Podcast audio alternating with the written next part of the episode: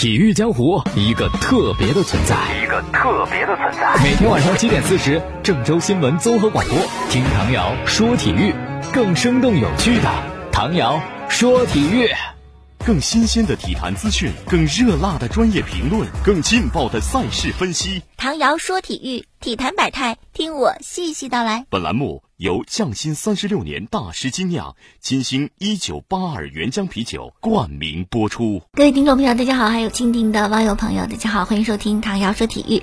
先说一则足协的公告，就是八月二十二号呢要召开第十一届会员大会的第一次会议。这个会议呢会产生中国足协新一届的执委会成员，包括副主席和主席。那之前有公告就说到了主席人选，应该就是上港俱乐部的董事长陈戌源。另外呢，啊，高洪波、还有孙文、还有杜兆才有望出任副主席。在这次选举当中呢，还会有来自社会各界的人士有望担任足协的执委，大概就是各俱乐部的投资人，像建业的投资人胡宝森，还有北京中赫国安的投资人周金辉等等。可是呢，哈哈，之前有消息说，恒大的许家印、富力的张力已经婉言拒绝，我不担任执委这个职务，是吧？我还想清闲一些呢。那这次的足代会呢，还会成立中超职业联盟，主要负责联赛的事务。所以说，当这个职业联盟成立以后呢。足协就不怎么管联赛了，以后足协的工作中心就是你管管国家队呀，你管管青训呐，联赛这事儿就甭插手。这跟西班牙足球挺像的，是吧？就是各司其职了啊，分工更加的具体，可是也会有一些问题。我们之前讲过一个实际的例子，就西班牙足协跟西班牙足球联盟，就你争我抢啊，你也想管这事儿，我也想管这事儿，利益也分配不均。那目前来看呢，是西班牙足协。更虚一点啊，真正管实事儿的权力更大的应该是西甲联盟。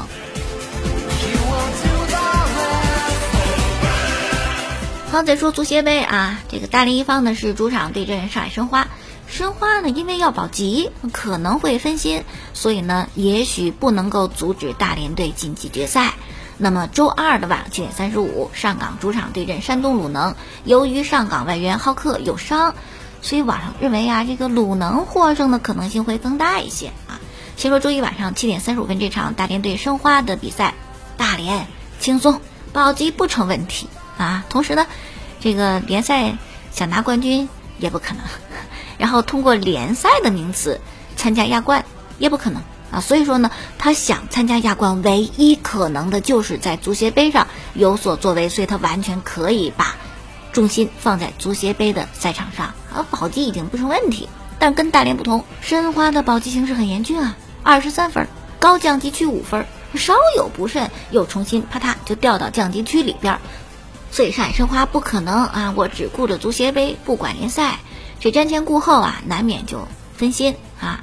大连一方的特点就是他的外援挺好的，而且集中在中前场，隆东啊。卡拉斯科呀，博阿滕哇，得分能力超强。哈姆西克那也是中超大牌的外援，他的外援配置应该是在上海申花之上。上海申花的外援，我觉得唯一算一危险人物的就金信玉，是吧？那得分效率特别的高。同时呢，这场比赛很逗的一点就是。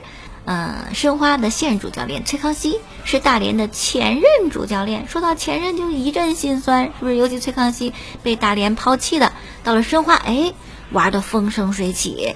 所以这次我不知道崔康熙会不会有一种要证明自己的心态啊，让老东家看看你放弃我是错误的。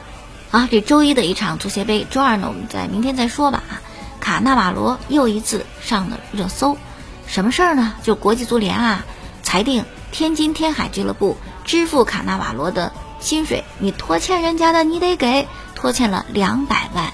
这个裁定一出来，卡纳瓦罗就赶紧表示：“哎呀，我对于非法判决结果我特别满意啊！啊，当然也在我的意料之中了，你欠钱就得还嘛。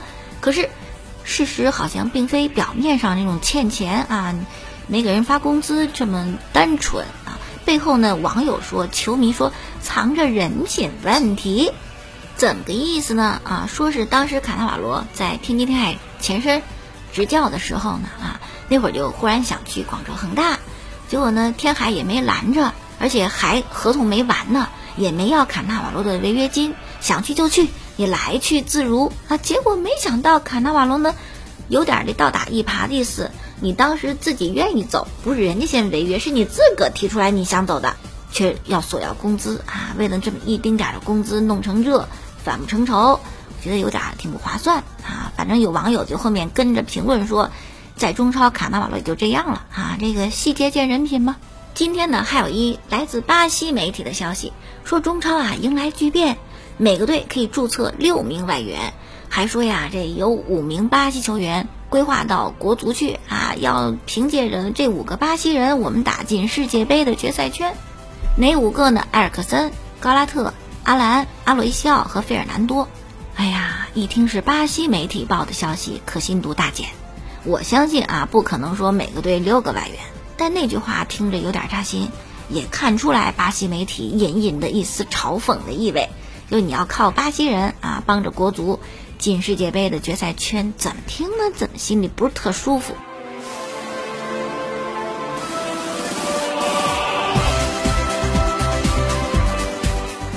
一时之间有点郁闷，怎么办呢？匠心三十六年，大师精酿，金星九八二原浆啤酒，何以解忧？唯有金星啊！好了，关注欧洲足球的消息，英超第二轮一场焦点战在斯坦福桥开始了，结果切尔西主场一比一平了莱斯特城。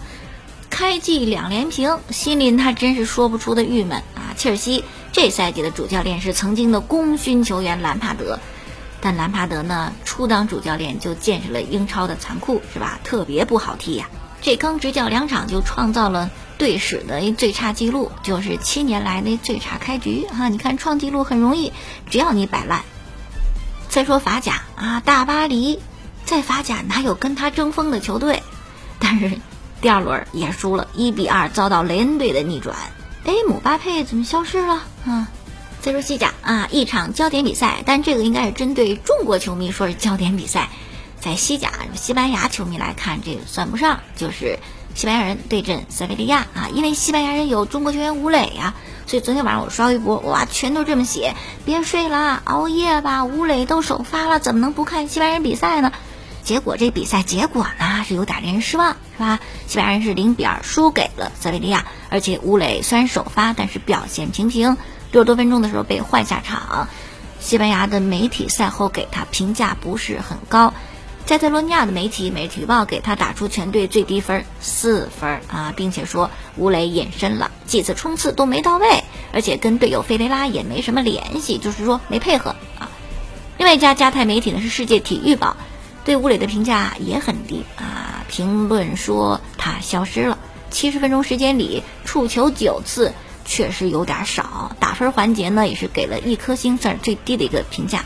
皇马的后射报《阿斯报》呢，则表示吴磊在防守端很出色，进攻端也尽了他的能力，但他最大的问题就是没有办法在禁区内制造任何有球威胁。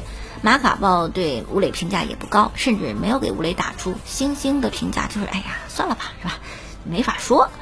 哎呦，这有点扎心呐！可见欧冠资格赛呀，那对手实在是太弱了，是吧？欧冠资格赛，吴磊砰砰进球，一下子确立了好像这种首发的位置。果不其然，联赛首轮就给他首发。但事实说明，欧冠资格赛拿到西甲赛场上做不得数，资格赛上所谓大胜拿到西甲那不算什么。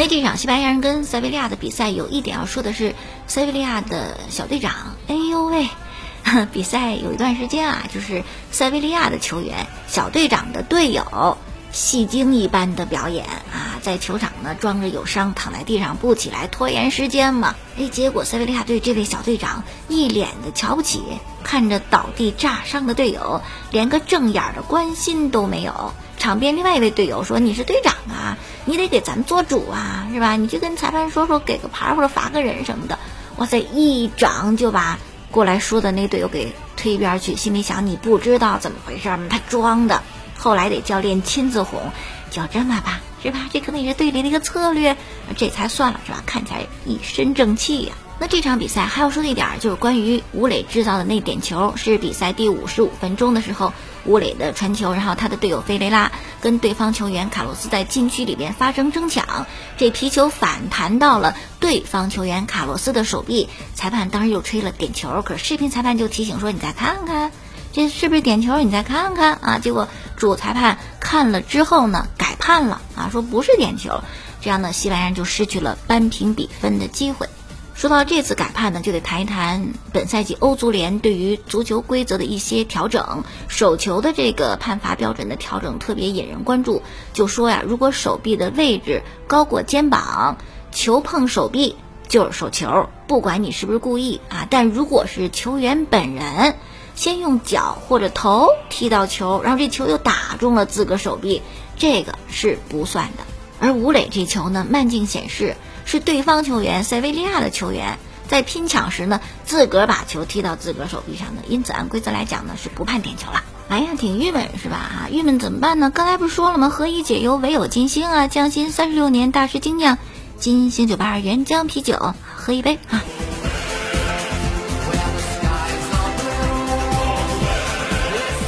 好了，继续说到的还是关于点球发生在英超的赛场上，是曼城跟热刺的比赛。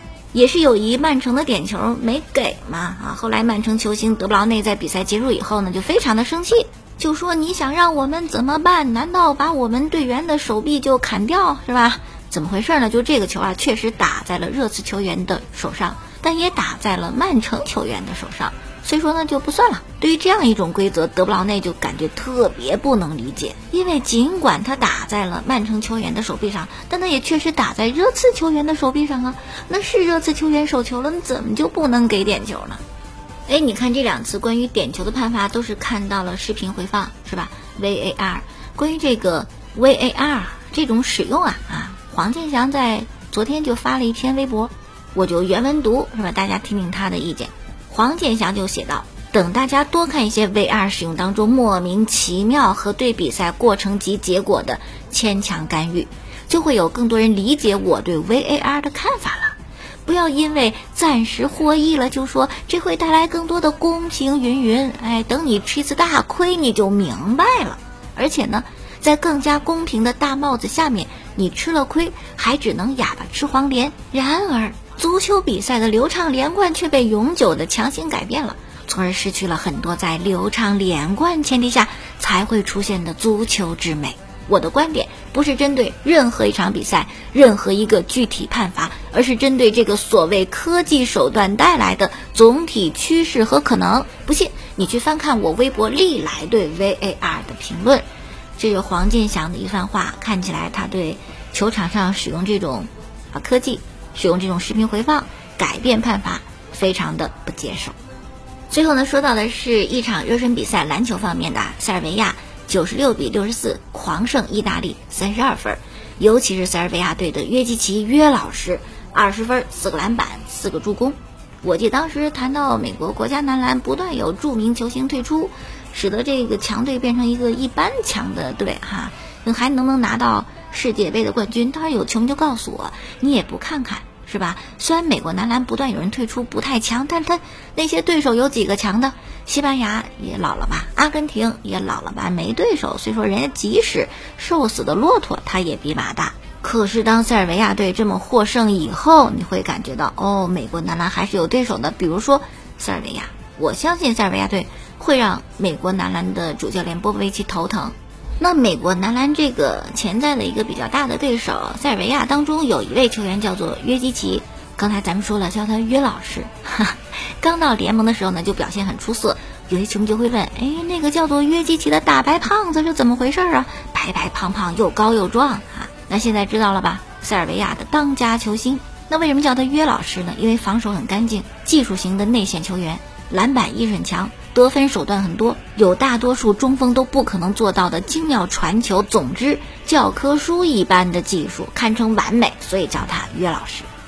好了，今天就说这么多了，感谢大家的收听。过去的节目录音呢是在蜻蜓 FM 上搜索“唐瑶说球”，明天我们再见。更新鲜的体坛资讯，更热辣的专业评论，更劲爆的赛事分析。唐瑶说体育，体坛百态，听我细细道来。本栏目由匠心三十六年大师精酿金星一九八二原浆啤酒冠名播出。